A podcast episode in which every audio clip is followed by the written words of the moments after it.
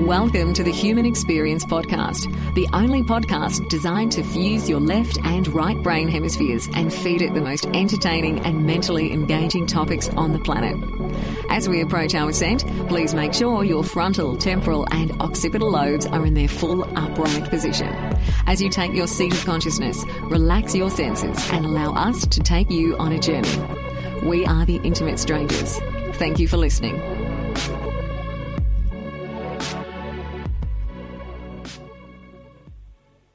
Human experience is live once again. We've got a phenomenal show set up for you guys. So sit back, relax, and enjoy this one. My guest for today is Dr. Rupert Sheldrake. He is a biologist and author of more than 85 scientific papers and nine books. Many of his books have gone bestseller worldwide. He was ranked among the top 100 global thought leaders in the world for 2013. He studied natural sciences at Cambridge University, philosophy and history of science at Harvard University, and then returned to Cambridge to achieve his PhD in biochemistry. His most recent book is Science and Spiritual Practices Transformative Experiences and Their Effects on Our Bodies, Brains, and Health. Which delves into a variety of spiritual practices, the scientific research that has studied them, and the possible benefits that they may bring to our modern lives. Dr. Sheldrake, it's a pleasure. Welcome to HXP. Good to be with you. Dr. Sh- Dr. Sheldrake, I've been trying to get you on the show for how long? It's been, how many emails have I sent you? I think it's been five years. I've been sending you emails probably once a month. I can't remember actually. anyway, I, here I am. Yes, we've got you here. I'm very excited. I've got the book in my hand. I, I really want to bring sort of people into the framework of what you talk about. So I, I like to I like to talk about morphic resonance. That seems to be the a body of, of work that people recognize the most in association with your name. So you were in India when you were coming up with morphic resonance, right? No, I wasn't actually. I came up with the idea in Cambridge. I was working in Cambridge um, on the development of plants, plant form. How do leaves and flowers and and roots take up their shape? Um, and I worked on plant hormones and chemical controls of plant form. Um, but I got interested in the idea of morphogenetic fields, form shaping fields, which is a well established idea in developmental biology. And I came up with the idea of morphic resonance, a kind of memory in nature, uh, in Cambridge. Um, I went on developing the idea in India. It was there was eight years between thinking of it and publishing my first book on it, A New Science of Life. Um, uh, so some of the maturation of the idea occurred in India, but basically it grew out of scientific problems in Cambridge, um, out of Western science and Western philosophy, rather than Eastern science and Eastern philosophy. Hmm. Okay. And so tell us tell us about the theory, this idea that things are connected. Well, it's really the idea there's a kind of memory in nature. You see, the standard idea that we've all grown up with and take for granted is that nature is governed by the laws of nature, eternal laws that were all there at the moment of the Big Bang that never change. Um, this, I think, is a hangover from a kind of Platonic philosophy in ancient Greece, the idea there's a completely changeless realm. We live, in fact, in a radically evolutionary universe. Uh, the Big Bang, about 14 billion years ago, took place uh, when the world was very, very small, very hot. The universe has been expanding ever since. And the idea that all the laws of nature were all fixed at the moment of the Big Bang, the standard view, seems to me, well, first of all, it's unprovable, and secondly, it seems improbable. What I'm suggesting instead is that the so called laws of nature are more like habits, that uh, they evolve as the universe evolves, um, and that there's a kind of memory in nature. And what that works out as in each species, each kind of animal or plant, it means that there's a kind of collective memory. Each individual draws on it and contributes to it. And this is a testable hypothesis. Uh, if you train rats to learn a new trick in New York, then rats all around the world should be able to learn it quicker just because those rats have learned it in New York. Uh, similar kinds of rats, a similar trick, the same trick, they should get it quicker because it's now part of the collective memory of rats. And the transfer of information um, based on similarity across space and time is the process I call morphic resonance. It's a resonance uh, of, on the basis of similarity, and the word morphic means form or shape. It's on the basis of similar patterns of organization or activity. So that's basically the hypothesis. There's a kind of memory in nature instead of nature being amnesic and governed by eternal laws. So, so this memory it, that we can can connect to it, and all things are connected to it: animals, plants, nature, and other humans as well. Oh yes. What I'm saying is that you know when you inherit, say, a, a hedgehog grows up or a, or a squirrel, uh, as it's an embryo, it's inheriting the form of its species by morphic resonance from previous hedgehogs or squirrels. Hmm. Um, it's it's uh, the usual view is it's all coded in the genes.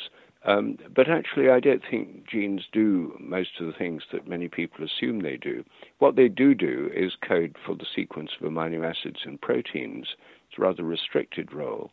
Um, and I think the shape of animals and plants and the instincts of animals are inherited primarily by morphic resonance through a kind of collective memory of form and behavior within each species. Um, the genes play a part. They play a part in enabling the organism to make the right proteins. But from this point of view, genes have been grossly overrated, and um, a lot of inheritance depends on collective memory. hmm. Okay, so I mean, you say you say in your work that the the paranormal is more normal than we think. I mean, more people are experiencing telepathy than we kind of acknowledge. Why I mean, do you agree that this this paraphrase? Oh yes, I mean, well, I don't think of the paranormal as paranormal. I think of it as normal. Um, and telepathy, for example, um, occurs most commonly in the modern world among humans in connection with telephone calls. People think of someone who then rings, and they say, "Oh, that's funny. I was just thinking about you." Or they know who's calling before they look at the caller ID or pick up the phone. And the usual explanation for that, it's a very common experience. More than 80% of the population have had it, according to surveys in Britain, Europe, um, Germany, um, the United States, Argentina, and other countries. Very common. Uh, the usual um, explanation is to say, oh, well, that's just because people think about other people all the time, and if one of them rings, they falsely imagine it's telepathy, and they just forget all the times they're wrong. Mm-hmm. That's the standard way of explaining it away. But the um, people who say that haven't got any evidence. There's been no scientific tests. Um, and when I discovered that this so called skeptical argument was untested, I devised a test so it could be tested. Um, in my tests on telephone telepathy, um, somebody gives me or my assistant the names of four people they might be telepathic with, usually people they know well, hmm. um, and their phone numbers. They sit at home with a mobile phone, uh, with a uh, landline phone being filmed, no caller ID display, and we pick one of the four callers at random and ask them to call. Um, they call, the phone rings they can't know who it is by knowing that the people's patterns of activity because we picked the caller at random. Mm-hmm. Um, and before they answer the phone, they have to say to the camera who's calling. I think it's John, they may say, or, and they pick it up. Hi, John. They're right or they're wrong. And if it was just guessing, they'd be right 25% of the time. In fact, in these experiments, in hundreds of trials, they're right about 45% of the time. It's a very significant effect statistically. Um, and these tests uh, have now been widely replicated. And um, I think the evidence for telepathy is very good. It happens to most people. It's very common. It happens all around the world. Um, I think what's paranormal really is the way that some kind of skeptic groups um, are so passionately against it and, and simply won't believe the evidence of their own senses and their own experience and of scientific tests and persist in believing it's make believe, it's non existent, and so forth. that's puzzling until you realize they're motivated to say what they say by a kind of belief system that says telepathy is impossible. But if we take the normal as what really happens in the world, it's perfectly normal. Most people have had this experience, uh, and it happens quite frequently for some people on a daily basis. Hmm. I mean, d- do you think that people are get becoming more paranormal, more paranormal thinking? Do you think that telekinesis is on the rise? Do you think that anything is changing in this regard? I mean, because I can I can pick up the phone and give you a call, for example, whereas maybe before before the invention of telephones, we were communicating tele- telepathically more readily. Well, yes, I think it is on the rise. Actually, the um, this phenomenon of telephone telepathy obviously couldn't exist till telephones appeared. Um, and now more people have more telephones and use them more often than ever before. So I think it's increasing along with the use of telephones. And a very similar phenomenon um, occurs in connection with SMS messages, text messages, and also in connection with emails. And I and my colleagues have done experiments on these as well and shown that people can telepathically anticipate um, who is sending them an email out of four people or who's sending a text message. It's not just guessing; they can they can pick this up uh, well above the chance level. I mean, if and if very, go, yeah, go ahead, sorry. I was just going to say if if I mean if this is happening more than we think, then why why is your work so challenged in the mainstream, and why is this regarded as pseudoscience? Well, the thing is that what a lot of people don't realize is how ideological a lot of science is.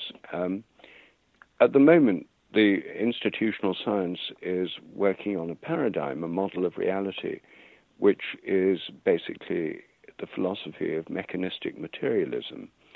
That means the belief that nature is mechanical, machine like, that matter is unconscious, that human brains are just made up of unconscious matter, that consciousness is just a kind of byproduct of the physical activity of the brain, and that minds are therefore all inside heads. So the idea that a thought in your mind or mine could influence somebody a hundred miles away, from this point of view, is completely impossible. Hmm. It's make believe, it's woo woo, it's pseudoscience, it's it's superstition, it's credulity. You know, you name it. The the the, the pejorative word. Um, it's a taboo. Uh, this shouldn't happen because it doesn't fit with that particular materialist philosophy. Mm-hmm. Therefore, there's an attempt by so called skeptics, who are not real skeptics, they're really defenders of a kind of worldview, um, uh, advocacy groups, really, um, to say that there's no evidence for this. Anyone who believes it is a pseudoscientist, or they're foolish, or they're superstitious, or they're stupid, or they can't think critically, or something like that. Um, an attempt to demean and dismiss this because it doesn't fit in with their worldview.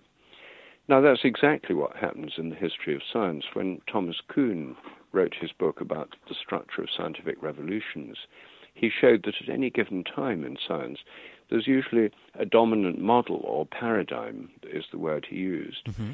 Um, anything that doesn't fit in with that model is simply dismissed, ignored, ridiculed, um, and that's exactly the kind of behavior we see in defenders of this worldview in relation to phenomena like telepathy. They're branded paranormal, supernatural, uh, woo woo, and people who do research on them are often uh, attacked. Um, from their point of view, you see, when I do experiments and get positive results for the telepathy, they truly believe these phenomena are impossible.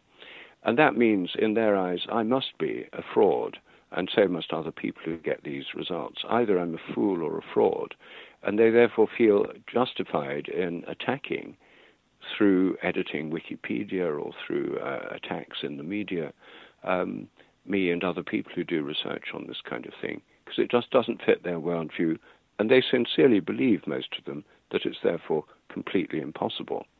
But that is the problem, you see, that they're victims of a dogmatic framework of thinking. And as I show in, in my book, Science Set Free, hmm. um, the, the, the, the whole of science has got sort of boxed in with this kind of dogmatism at the moment. And many people outside the scientific worldview are well aware of how dogmatic scientists can be. Many people within that dogmatic framework of belief don't see it that way at all. They think of themselves as as as being open to evidence, even though they actually dismiss evidence that goes against what they believe in. So it's really a sociological question, and it's uh, it's very much to do with the dynamics of scientific paradigms and the sociology of science. Hmm. I mean, it's really interesting, and you know, in in your book, "Science and Spiritual Practices," there's there's a portion in the introduction of your book where you you call you sort of call out these atheists and these materialists, and I mean, they, they're you even say that they are teaching their own sort of method of spirituality. But do you regard this as ironic or uh, sort of hypocritical?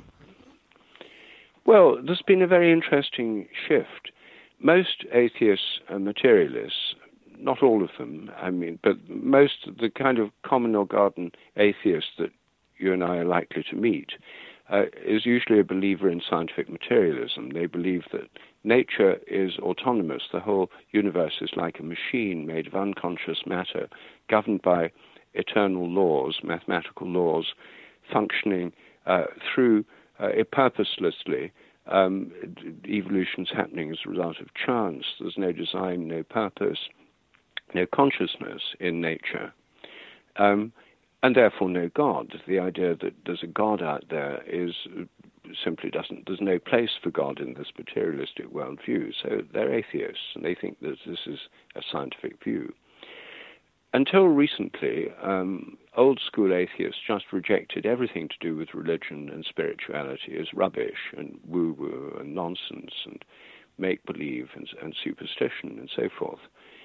What's interesting is there's now been a lot of scientific research on spiritual and religious practices. And what this research shows is that these practices are, generally speaking, good for people. They make people happier, healthier, and live longer. So uh, the, the, converse must also be true. People who don't do these practices are likely to be unhappier, unhealthier, and live shorter.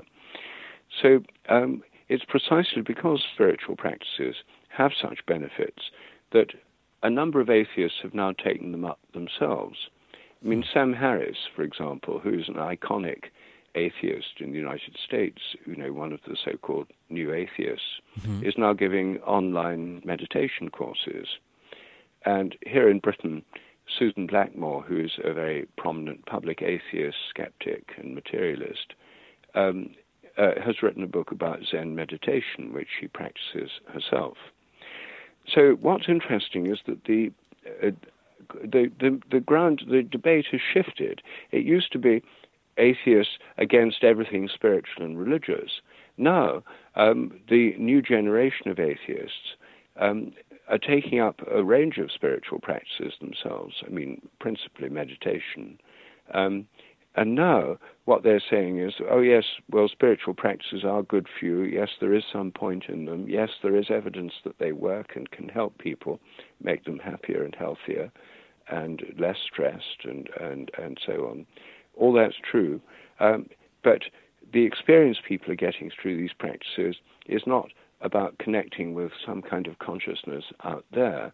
It's all just happening inside their brains. It's all a matter of changes in the patterns of nervous activity, uh, release of dopamine or other neurotransmitters, mm-hmm. and so forth. So it's all inside the head. Now, I suspect that a, a lot of atheists who take up meditation, and probably millions have done, I mean, this is big. I mean, this is not just a tiny minority, it's quite common. Um, I think that many of them take up meditation starting off with that kind of belief, and I rather suspect that through the experiences they have, uh, they may change their view uh, about reality um, based on their own experience. Um, I know some people have done, and I did myself. I mean, I myself was an atheist and a materialist, um, as I describe in the introduction to my book, Science and Spiritual Practices. Um, and, you know, I was educated as a scientist. I did research and taught at Cambridge University and at, and at Harvard. Um, I adopted the standard sort of atheist scientific worldview. My own view of reality was very much opened up um, first by um, traveling in India, which gave me a completely new perspective on the world, being in a completely different culture. Secondly, through taking LSD, which in around 1971, which gave me a, a completely different view of the nature of consciousness and of the mind. And as a result of that, um, I got interested in exploring consciousness without drugs and started doing transcendental meditation. This was around 1971. Um, uh, while I was still an atheist, I didn't. I liked the fact you didn't have to believe in anything to do this. You just did it, and it was based on experience. Mm-hmm. But my experiences through meditation and yoga, which I also took up, um, led me gradually to move to a very different view of consciousness and, and to move beyond this kind of atheist uh, rather dogmatic atheist worldview that I had. Um, and I think for many people, direct experiences, spiritual experiences through spiritual practices, um, can and, and do lead them into a, a different kind of worldview. After all, spiritual worldviews and all religions are based on the idea they're, they're all about consciousness. They're about the idea there are forms of consciousness beyond the human level with which we can consciously connect. That's what spiritual and religious practices are about. And these practices, um, like meditation, are ways of entering into these different realms of experience and not reading about them, not thinking about them, but actually experiencing them directly. And it's experience that really has the most effect on us. And that, of course, is something we can study scientifically. And in fact, the word experience in Greek is em, empiros. Uh, the word empirical is de- dealing with experience. Science is empirical because it's based on experience, and so are spiritual practices. They're empirical because they're based on um, experience. And in fact, in French, the word expérience means both experience and experiment. Um, so that's why I think there's a kind of convergence of science uh, when we look at spiritual practices, a convergence of science and spirituality. And that's one reason I wrote this book, Science and Spiritual Practices. Mm, yeah. So, I mean, was there a single experience for you that converted you from atheism into believing in something higher? I don't think there was a single experience. I mean, I've had a number of mystical type experiences where I felt myself connected with something higher. And I think probably one of the first of those was in India in 1968, uh, when I was up in the Himalayas. I was staying with a friend, in, uh, an anthropologist, in a remote village. Um, we walk, went for a walk. Uh, we ran into the local holy man who was sitting in his cave near a flow, rapidly flowing river hmm. in the foothills of the Himalayas, who invited us to sit in, with him in his cave, so we joined him. He produced something he called a chillum and invited me to smoke out of it. I didn't really know what it was, and it turned out to be a very strong form of cannabis, which he uh, so described as Shiva's holy plant, because uh, in India it's taken as a, a spiritual devotional practice by uh, some of these sadhus, these holy men in orange robes. So I, I, I hadn't taken cannabis before. Um, and this was uh, was very powerful, and it had a huge effect on me. And I I just felt completely open to this presence of the divine. And I stepped out of the cave into the sunlight lit, uh, light, and there were all these snow-capped Himalayan mountains, the sun, the river, uh, the greenery of the vegetation. I, I just felt I was in a totally blessed world. I was in paradise, and I had this feeling of complete connection. And I would say that was one of the first kind of epiphanies, senses of there's something more than just what's happening in my brain. Now, of course, the cannabis had ch- caused changes in the brain. It's, after all, a drug that affects cannabinoid receptors and biochemical mechanisms inside the brain. So, obviously, the brain's involved. Um, but the experience went so much beyond that. Um, and, you know, I tried to persuade myself it's nothing but chemical changes in the brain. But the experience was, experience was so powerful that it made me think, well, why would I just believe that? It seems that I am in contact with a greater form of consciousness. There really is a, a greater form of consciousness in the universe. And um, then I thought, well, why not? I mean, that's what most people throughout most of human history have believed on the basis of experiencing it, uh, not on the basis of dogma. And in fact, I thought it was more dogmatic to deny my own experience than to accept it. Hmm, it's a very interesting story, and I mean the link to the usage of these compounds, these plant medicines, plant teachers, you would call them. Um, it, there, there, seems to be a strong link here between the the entry point of consciousness and these other experiences and these plant compounds. I mean, we just had just had Graham Hancock on the show, and he was making a link between ayahuasca, DMT, and the the origins of the spread of these types of ancient civilizations. So, I mean, would you regard regard a link here as well with your work and and what you're doing? Well, yes, I, I've got a new book out. It's not out yet in the US, but it will be soon, called Ways to Go Beyond and Why They Work. It's a sequel to Science and Spiritual Practices. And in it, I have a chapter on cannabis and psychedelics. Um, and uh, I mean, I agree with Graham that it, it's simply a fact that in, in a number of cultures in the world, psychedelics have played a very important part in their uh, religious and ritual uh, lives. Ayahuasca in the regions, in wide, regions of the Amazon, in Iboga in West Africa, um, mushrooms in Mexico. Um, psychedelics have played an important part in many cultures. I won't. I don't go so far as to claim all cultures and all religions are based on psychedelics. I mean, I'm not suggesting that Jesus was taking DMT, he might have done, but uh, or mushrooms or anything like that, or that Muhammad was stoned when he ch- channeled the Quran. I'm not saying that. Mm-hmm. Um, I'm. Uh, I think that there are other. The whole point of my books is that um, there are lots of different spiritual practices. I think psychedelics are one of them. But there are other ways of entering altered states of consciousness, including um, uh, fasting, uh, meditation, um, and a, a, number of other spiritual practices, prayer. Uh, in some cultures, people spend long times in darkness. In Tibetan, um, in, in, Tibet, there are some of the Tibetan yogis spend weeks, months uh, in dark caves, um, and if you're in complete sensory deprivation in the absence of light, you have visionary states, almost psychedelic type visionary states, according to those who've done it. So again, you don't need actual drugs to have visionary states. You can enter them from a variety of other, uh, through a variety of other practices.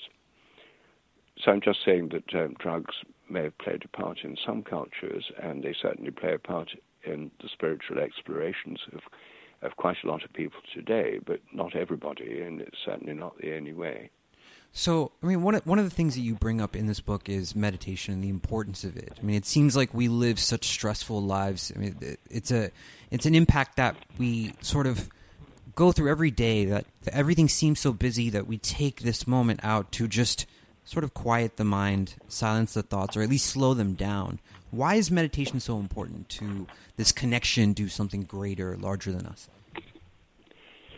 Well, I think there's there's there's several answers to that. I mean, I personally do it every day. I find it very helpful. I do it in the mornings, um, usually um, you know, before I start work, um, soon after getting up.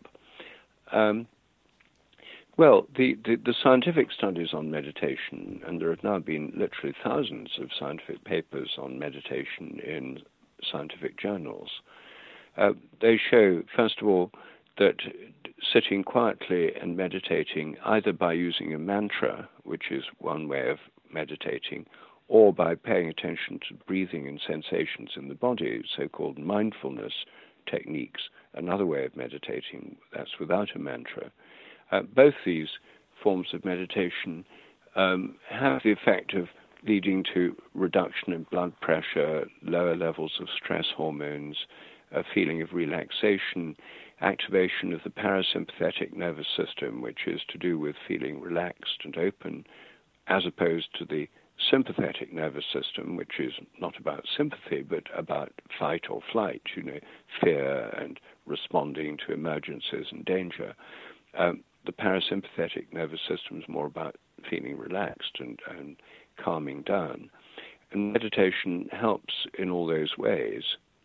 Um, it helps calm down the chatter of the mind, uh, which, in terms of brain scans, um, is associated with the activity of the default mode network, a series of brain regions that are linked up together that are active when you're ruminating or worrying or thinking or engaging in internal dialog mm-hmm.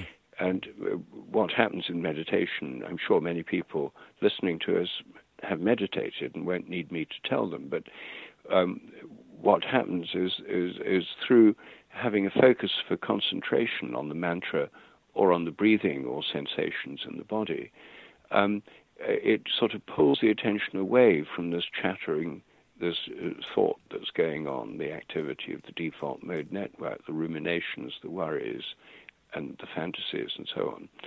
It provides another focus for attention, and it sort of drains energy away from the um, the chattering mind. Um, and instead of being completely immersed in that, that activity of the mind, one's more detached from it. And, and that activity can slow down, become less uh, intrusive, less encompassing. And, uh, and so there are moments when one can be free of it. And those are often moments of great peace, calm, joy. And people often feel connected to a greater consciousness than their own. Now, I think that's why people develop meditation techniques in the first place within India, within the Buddhist tradition, uh, within the Sufi tradition, within the Christian contemplative tradition in monasteries starting around 450 AD. Um, there were people withdrawing to monasteries or hermitages, spending hours a day in spiritual practices, various forms of meditation. Um, and what they were doing was going into the very basis of consciousness itself, the basis of one's own mind, the, the consciousness within which thoughts move. The thoughts, as it were, pass through the consciousness that we all have, a bit like clouds going through the sky.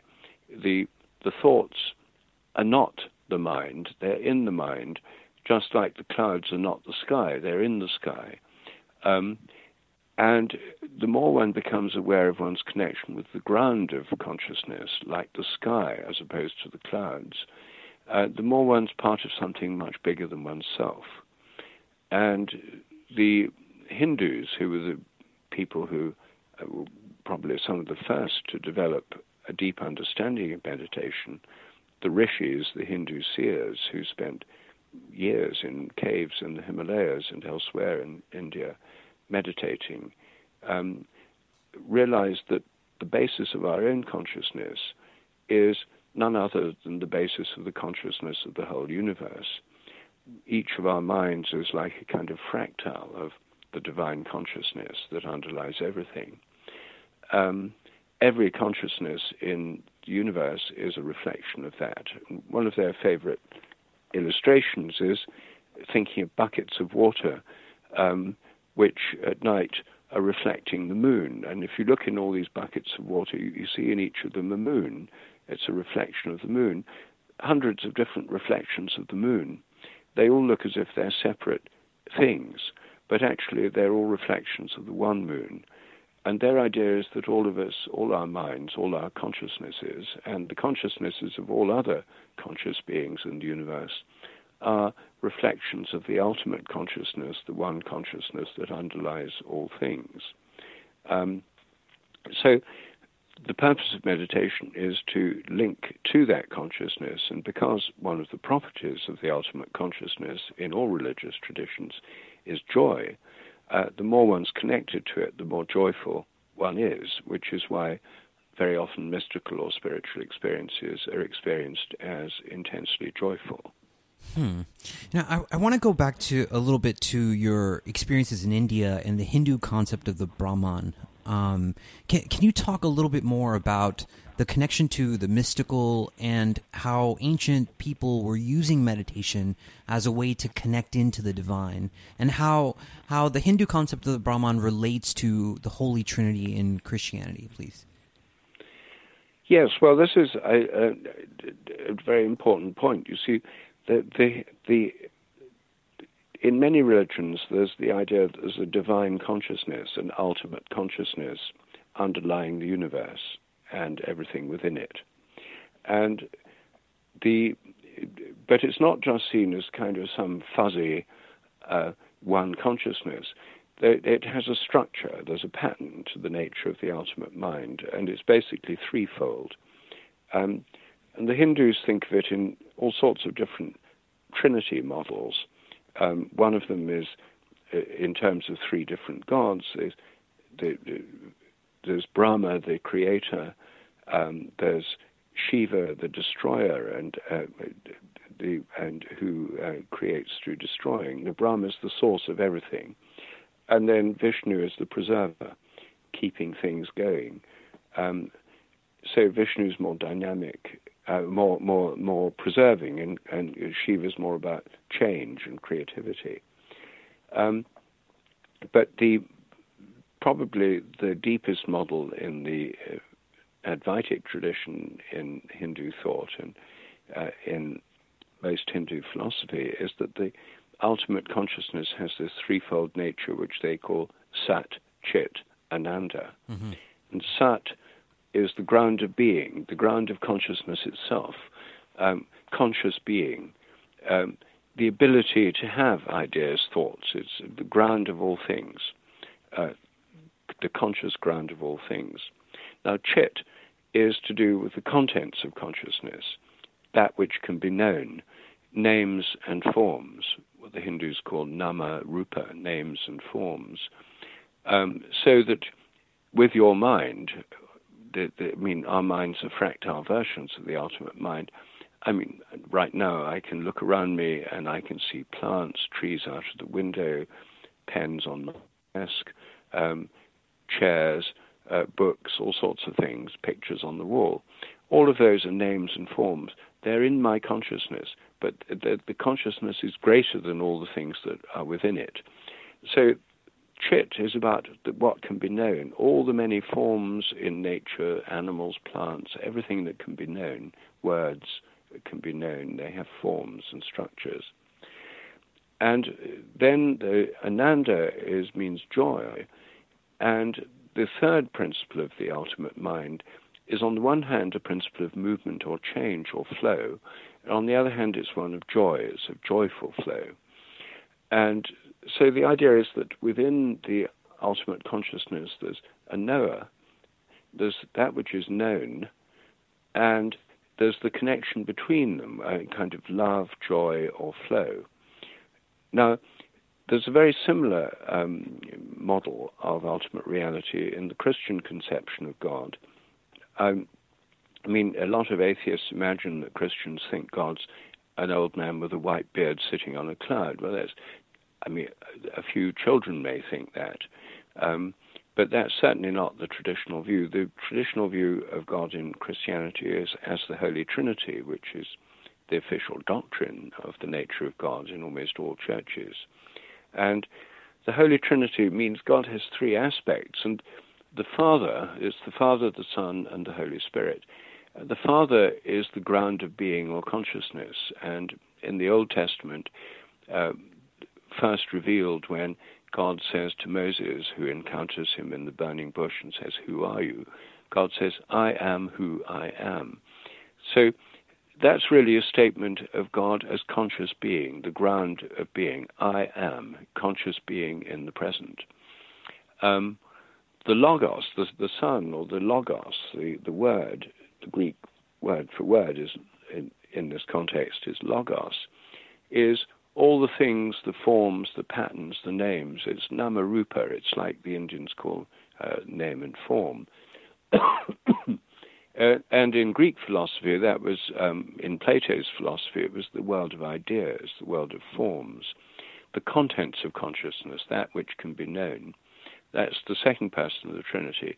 And the third person, the Holy Spirit, is breath or wind or the flow of things, pictured in terms of breathing, the flow of the wind, the flow of water, the flow of fire, the uh, flight of birds. It's a dynamical principle. And the, the, the, uh, the, Christian model of God is primarily based on the metaphor of speech. Um, so when I'm speaking now, I'm the speaker, uh, but my speech has two aspects. On the one hand, there's the words, which is what you're hearing now. Mm-hmm. Um, which have forms, shapes, structures, meanings, interconnections, and so forth. Each word has a different form or shape or structure. You can reveal it on a sonograph. You can see the different vibratory patterns of each word. Each has a form. Um, and this, the flow of words and the connection of the words has meaning, and, and at least I hope it does. And um, but th- those are words. But for them to be heard, for them to be manifested in the world, there has to be the outward flow of my breath. So as I'm speaking now, I'm breathing out. Sure. And the breath, the flow of the breath outwards, is an essential part of the speech. So you could you can say you can have the words without the, the breath. I can think the words in my mind. And it's silent when I do that. There's no manifestation of the words. I can breathe out without the words.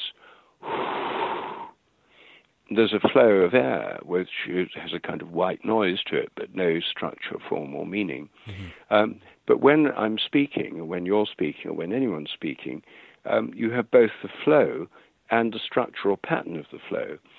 And the Christian model is that the, the ultimate nature of divine reality is like that, that there's a ground of being, a source of both the words and of the flow. Um, and then there's the words and the flow which go together. And these three aspects of the ultimate reality or of our own reality as, as beings in the image of God, it doesn't mean God looks like a, a, a, a giant man. It means we share in the divine conscious nature and our consciousness is a kind of fractal version of the divine. And the same would go for, you know, birds and animals and plants, that each of them has form, uh, the form of a plant, the shapes of the leaves, the petals, the, you know, the, the, and so on. Uh, that's a form. Um, but they have a flow of energy through them, through the sunlight that they photosynthesize, through the metabolism that goes on within them. Um, and these have a common source. So the the traditional Christian theological view, which was taught in all the medieval universities in Europe, um, was very similar in those ways to the Hindu view of the threefold nature of the divine. Um, and even completely different thought systems like Taoism in uh, China, mm-hmm. again, have a kind of threefold model. You have the polarity of the polar interplay of the yin and the yang, the masculine, the feminine, the light and the dark. Sure. Um, but it's not a duality. It's not just two things. It's two things within a higher unity, the Tao. In those diagrams of the yin yang, the Tao is the circle that includes them both, the wholeness within which this polarity exists. So that's a kind of Trinitarian model as well. Um, anyway, I think what happens is that when we look at these, the deeper meaning of these um, theological doctrines, uh, we see models of consciousness. And when we look at spiritual practices like meditation, we see practices that tap into um, the nature of consciousness, reveal more about our own consciousness and our connection with the divine consciousness uh, through doing the practices. Hmm. I mean, would you say would you say that that ancient religions? I mean, you talk about ritual, and I mean, would you say that it's a type of passage or rite of passage to incorporate ritual into this sort of practice? Well, yes, I think that the, the um, rituals um, occur in all religions um, and in all secular societies too. Um, and what rituals do, uh, there's several kinds. There's rites of passage, which are about passing from one state of being to another. And there's rituals of remembrance, which are about going back to the original foundation story of a social group and reenacting it the American Thanksgiving dinner is an example of that. Um, you know, it's a national ritual that reenacts the Thanksgiving dinner of the first settlers in New England, the first European settlers in New England. The Jewish Passover is a ritual reenactment of the Passover dinner in Egypt when the Jewish people escaped from slavery in Egypt and started on their journey through the wilderness to the Promised Land. And the Christian Holy Communion is a reenactment of the Last Supper of Jesus with his disciples. So these are all reenactment rituals. There are also rituals which are uh, rites of passage. The reenactment rituals are usually conservative and use ritual languages, ritual forms that are done the same way as before. And I think that's uh, they're done because they're consciously trying to connect with all those who've done them before. And I think those are exactly the conditions that would mean they would, as it were, resonate with those who've done them before. By morphic resonance, which we talked about earlier, mm-hmm. and which I think happens on the basis of similarity. And that's why rituals are done in a similar way every time, um, because that creates this connection across time, a presence of the past. But rites of passage are about entering different states of being, social being, or consciousness. And some rites of initiation, um, particularly those that happen on the threshold of manhood or, or womanhood and maturity, rites of passage from adolescence or people becoming um, inducted into a more mature or adult state of being, uh, often have uh, imagery of dying to your old self and being born again in a new way. Um, American, uh, Native American um, vision quests often had that form. People went into the wilderness fasting in conditions of great danger, um, and you know they could die. Some did die, um, uh, but they went through a kind of trial by ordeal, and came back having faced death um, it, and, and, being born in a new way. And I think that some uh, rites of passage actually involve near death experiences. And we know, as I show in my book, Science and Spiritual Practices, we know more today about near death experiences than anyone's ever known before because they're more common than they've ever been before, and they've been studied scientifically. Um, in the past, someone who had a heart attack or a major medical emergency would usually have just died. Now, um, they're often resuscitated thanks to modern medicine. So, far larger numbers of people uh, uh, in the modern world have nearly died than ever in the past. In the past, they actually died for the most part.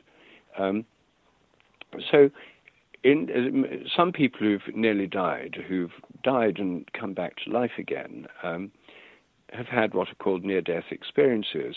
Very often these involve traveling out of the body, going through a kind of tunnel, coming into the light, uh, feeling a state of great connection, blessedness, love, um, sometimes meeting deceased relatives or beings of light, Christ, angels, or other beings of light. Um, and then, because it's a near death experience, they have to go back into the body. But for many people, these spontaneous near death experiences uh, change their lives. Um, even though they only last a few minutes, um, they change people's lives completely, often uh, making them more spiritual. They often say they've lost the fear of death. Um, they often become more caring and considerate to others. Their behavior changes for the better. Um, and I think that some rites of passage uh, actually uh, are based on inducing near death experiences. Mm. And I hmm. think the one that's most common in uh, hiding in plain sight in European and American culture is baptism.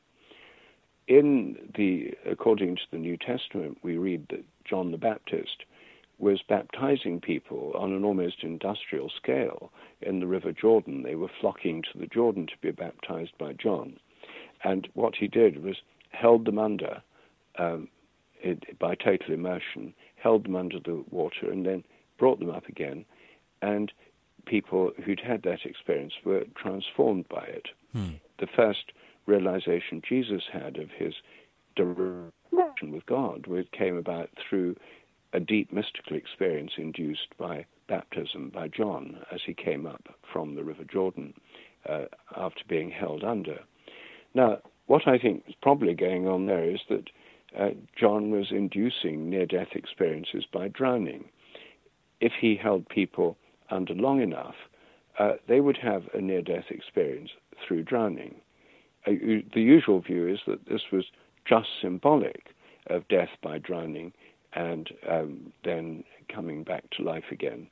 Um, but you know, why have something just symbolic when you can have the real thing? Mm-hmm. And you know, it only take a minute or two longer.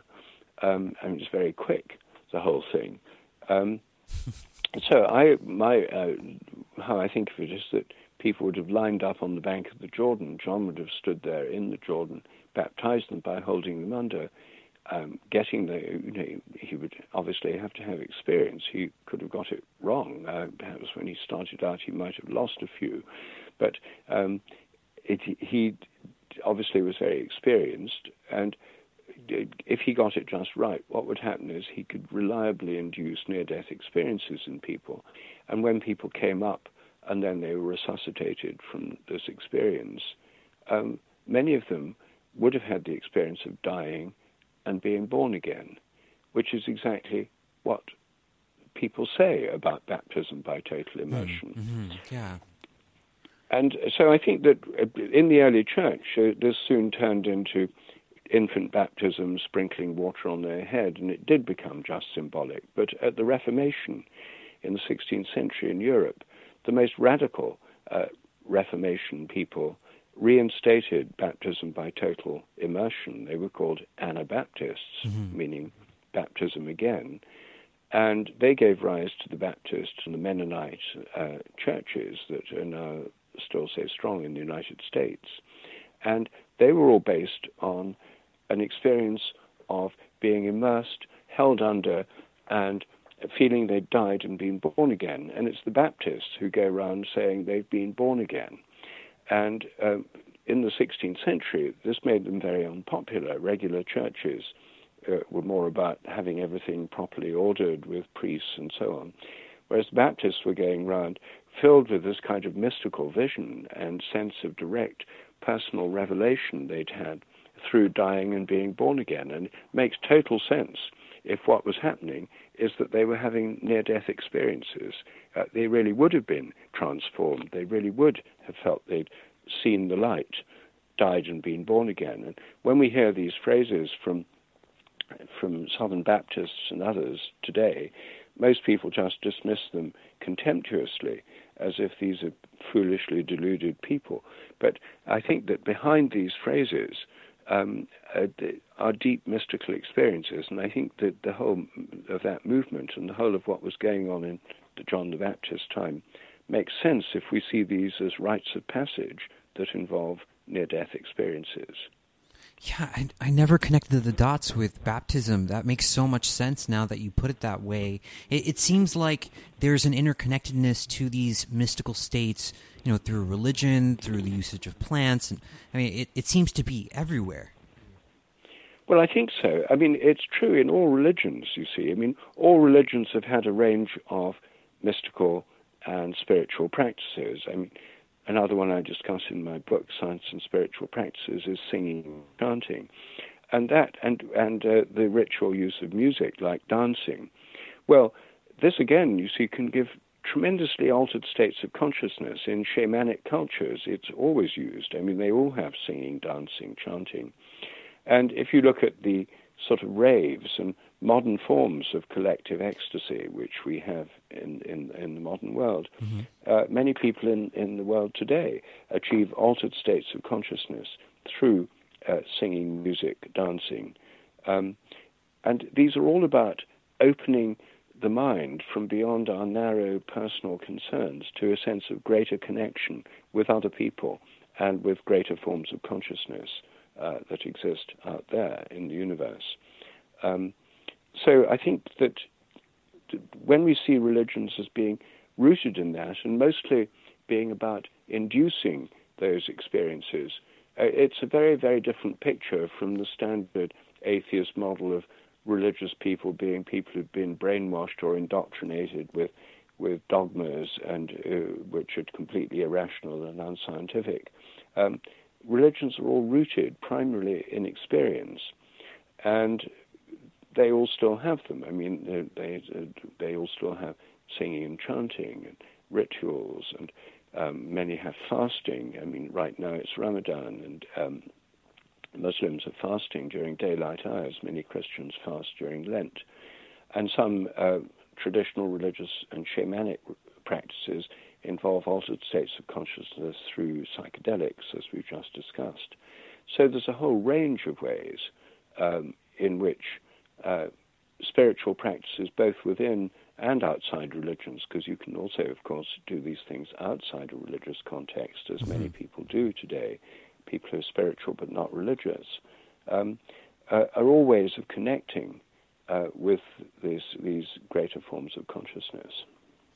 Yeah, a really good question popped up uh, from Christian over at Project Mindfulness. He asks, "Do does that mean that every intro introspective journey will lead to the same, the quote unquote same experience of divinity?" Well, that's a. I wouldn't say every introspective journey, and I wouldn't say that they all lead to the same experience. Um, you see, as we were just discussing, I think that the the consciousness, ultimate consciousness, according to you know Hinduism, Christianity, the Sufi tradition, and Islam, and so on, these are, are conscious. And in Buddhism, too, ultimate the ultimate reality is a conscious reality. It's not unconscious. Um, so these different spiritual practices, I think, can connect us with different aspects. Uh, so meditation, I think, primarily connects us with the sat of Sat Chit Ananda, you know, the, the um, experience of the ground of consciousness itself. But one of the chapters in my book, Science and Spiritual Practices, is on plants and the beauty of flowers and appreciating the beauty of flowers and how relating to plants can be a kind of spiritual practice uh, again, in all religions, flowers are seen as emblems of divine beauty. And, you know, in Hindu temples and Buddhist temples, people make offerings of flowers. In Christian churches, they always have vases of flowers, or there is like a kind of flower offering that's. Uh, people just take it for granted, but flowers are a key part. And when we're appreciating flowers and the beauty of flowers, or the beauty of buildings or the beauty of art, uh, that can have a spiritual dimension. And what we're dealing there with is more with the realm of the spirit, which is a, the chit aspect of Sat Chitananda, to do with names and forms. It's the beauty of the form. It's not going beyond all form. It's uh, appreciating the nature of forms themselves and the beauty of forms and their relationships that underlies the spiritual aspect of appreciating flowers or, or any other kind of visual beauty. And when we have spiritual experiences that involve music, song, dance, um, again, I have a chapter on that, uh, singing, chanting, and the power of music uh, in my book.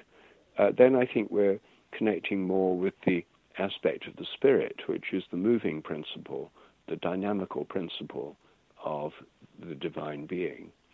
So I wouldn't say that all spiritual experiences lead to the same experience of the divine. Um, it's possible that people meditating in Hindu, Buddhist, Christian, Sufi traditions have similar experiences of the ultimate ground of being. Um, but not all spiritual practices lead to the same kinds of experience, and all religions combine uh, different kinds of, of, of, spiritual practice. They all have their own selection of them, and um, none of them based on just one. Hmm. Okay. I mean, we've talked about a number of different things here, Dr. Sheldrake. I know your time is limited.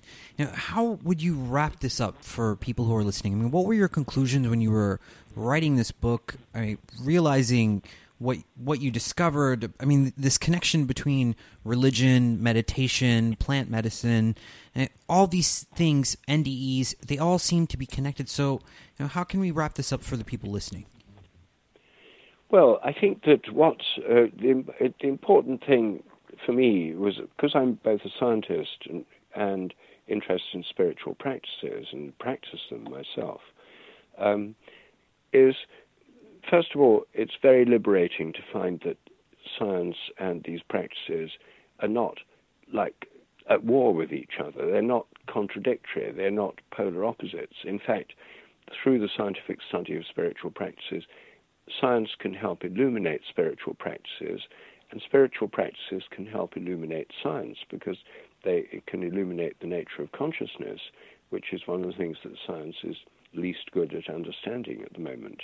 Although consciousness studies is now a major part of science, one of the more interesting parts, I think. Mm-hmm. Um, secondly, I think that looking at these practices um, and especially looking through a scientific lens, enables us to see that um, they have a lot in common between different traditions, that all different religious traditions have their spiritual practices, and they're primarily based on experience and on practice. Um, and that these practices from all different traditions in the world enable us to be more tolerant and open to these different traditions and also more appreciative of them because after all there are millions of people there are about 18 million people in the United States alone who now meditate on a regular basis and probably at least 10 million who do yoga on a regular basis. Well these are things that have mainly been learned from eastern cultures within the last generation or two. I mean go back 200 years and most people in the US and in Europe would never have heard of yoga um, and certainly wouldn't have known about mantra based meditation unless they happened to be Christian mystics living in monasteries. Um, uh, so, or Russian, so there was a stronger mystical tradition in Russia among lay people. Um, but the, and of course in the Kabbalah tradition among Jewish people, there have always been mystical undercurrents. But what we have now is a situation where practices from all the whole world from all the different cultural and spiritual traditions of the world are now available to us. So this is a new situation, uh, beginning of a new phase of spiritual evolution, I think. And um, so I think these practices can help us all. Um, and they, they, as soon as you think in terms of practice and experience, you go beyond the sterile arguments based on jeering at religious beliefs or sort of attacking scientific dogmatism and stuff. I mean, you can have polemical attacks one way or the other, but this is about not being about polemics or trying to score points. It's actually trying to uh, deepen our own experience and understanding through experience. And that's the reason that at the end of every one of the seven uh, chapters about practices in, in my book, Science and Spiritual Practices, I suggest two simple ways in which anyone can try these practices for themselves. And so it's a book um, that's not just about thinking about it or studying the history or the evolutionary significance or uh, and so on, or the comparative religion, uh, but actually adopting these practices, or if one already has the practices like singing and chanting or meditation, um, understanding them more deeply um, and seeing how they fit in with a wider pattern of cultures. Um, um, so it's a practical book as well as a theoretical one, and one which I hope will actually help people to explore these practices for themselves. Yeah, I think so. And you know, I, I really wanted to bring up the the flow of gratitude and and your chapter that you dedicated to the idea of gratitude and being grateful for things that we have in our lives. What's what's happening in as a practice? What's what's happening in our our brains when we practice gratitude? Well, I'm not sure there have been that many studies on the the brain effects of gratitude, but um, there have certainly been a lot of studies by positive psychologists on the effects of gratitude. Um, in experiments where people do gratitude exercises, um, they, they turn out to be measurably happier.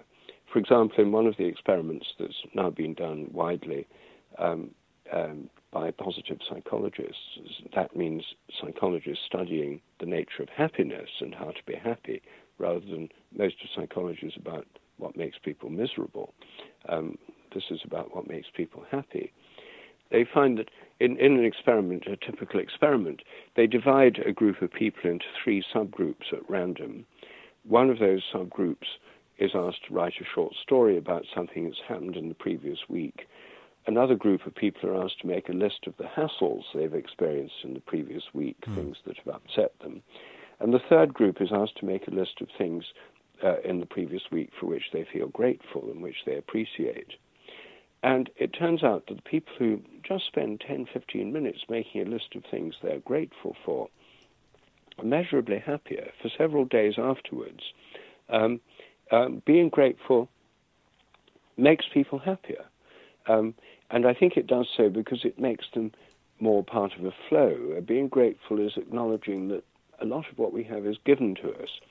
I mean, our very life is given to us. And we didn't ask our father and mother to have us. We, they had us, and, uh, and they or other people cared for us when we were babies and brought us up. And there are other people who make our clothes, and uh, the whole earth provides the fuels that power our cars and planes. And uh, you know, there's people make our computers in factories and other people look after the electricity supply, and other people make sure we have regular food supplies. People cook our meals. We are looked after by people in our families. There are so many things that our lives depend upon. And when we, uh, instead of taking it for granted, which is the opposite of gratitude, mm-hmm. uh, is just taking things for granted or feeling entitled, um, as soon as we recognize that we're part of a flow, we're part of a process, and we're connected to many, many other people, we're all connected to Gaia, the Earth, and the Earth's connected to the solar system and the galaxy and the universe. We're part of something vastly greater than ourselves. And when we recognize that, when we become consciously aware of it, when we give thanks for that, uh, we become part of a process of flow and connection. And being happy is all about being part of a connect, being part of the flow and part of a sense of connection with something greater than ourselves. Being miserable is about feeling disconnected, alienated, cut off, separated, um, dis- disenchanted, disgruntled, complaining. Um, and um, gratitude has people who practice it are happier, and not just happier, but more popular. They, it's nicer to hang out with somebody who's grateful and happy than somebody who feels entitled and spends most of their time complaining. Um, and that, in turn, of course, may, people who are appreciated and more popular because they're grateful and uh, and they're happier, uh, that makes them happier still. So um, it's a, a, virtuous circle, the opposite of a vicious circle. It's uh, by being grateful and appreciative, life gets better. And of course, all uh, religions encourage that. Um, Christian services start with thanks and prayers of thanksgiving and hymns of thanksgiving and so on. And, you know, all traditions have ways of giving thanks. And one of the practices, well, I suggest two practices in my chapter. One is to practice gratitude daily or weekly, think about or make a list of things for which you feel grateful. Another is to do something very, very traditional, which is to give thanks before meals. And in all traditional societies, people give thanks before they eat. And 100 years ago, probably every family in America uh, would have given thanks before they ate together. Hmm. Um, And nowadays, a great many don't because they're sort of modern and secular and they've just stopped doing it, or they don't even sit down together because they're all sort of grazing at different times from food counters. Um, so, uh, but that sense of giving thanks together, um, all traditional societies do it. In my college in Cambridge, it was founded in 1326, um, before every meal in the evenings, uh, a gong rings, everyone stands up uh, eating in the Great Hall, um, and there's a long Latin grace. This happens, they happening in, in a few minutes' time. Um, uh, this is every day, and this is a traditional practice. It's the way things always were, and people may not have paid that much attention to it, but it provided a space where you could give thanks before meals. In my own family, um, we always have a pause for giving thanks before we eat. We, if it's just the family, we usually sit, hold hands around the table, and have a period of silence when we um, give thanks in our own way. Or if it's more people, then someone says a grace. Or when we have a larger gathering, like at Christmas or in birthdays or in uh, other groups of friends around, we sing a grace together. We sing it as a as a round, and and doing that, just that simple thing, brings everyone together, changes the atmosphere, and makes the meal more enjoyable, and, and just uh, we all feel more connected. Such a simple thing, and it costs nothing, and it was always used to be done. And um, you know, doing that, even if one's on one's own, just having a pause to give thanks before meals makes a big difference. Dr. Sheldrake, I know your time is short. I, I, think I could sit here and talk to you, listen to you talk all day. I have a lot of gratitude for you for making the time to do this interview.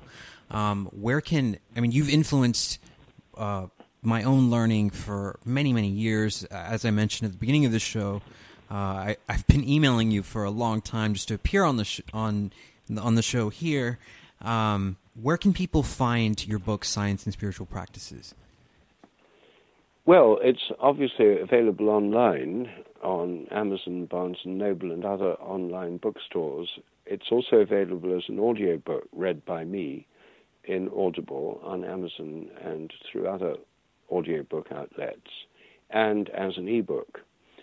And in fact, all my books, um, well, they're not all available in audio format. They're all available in print and and um, formats. Mm-hmm. And there's also a lot of information about my work, um, lots of YouTubes, lots of podcasts, and so on, on my website, which is sheldrake.org. There are also some experiments people can take part in, uh, which will help my research. Um, and if anyone's interested in knowing more, there's a newsletter they can sign up for, um, which talks about my workshops and lectures.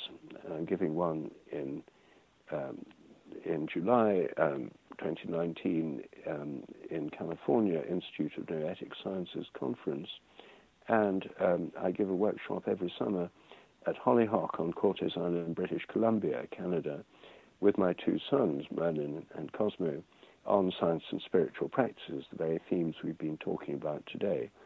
And that is at the end of July, beginning of August, at Hollyhock. Hmm. And their website is hollyhock.ca in Canada. Um, so anyone who wants to find out more can easily do so. Guys, you heard it here. My guest's name is Dr. Rupert Sheldrake. The book is called Science and Spiritual Practices Transformative Experiences and Their Effects on Our Bodies, Brains, and Health. We are going to get out of here. You will hear from us next week. Thank you so much for tuning in. If you like the show, please subscribe, click the bell to be notified when we go live. Thank you so much for your presence. We'll see you next week.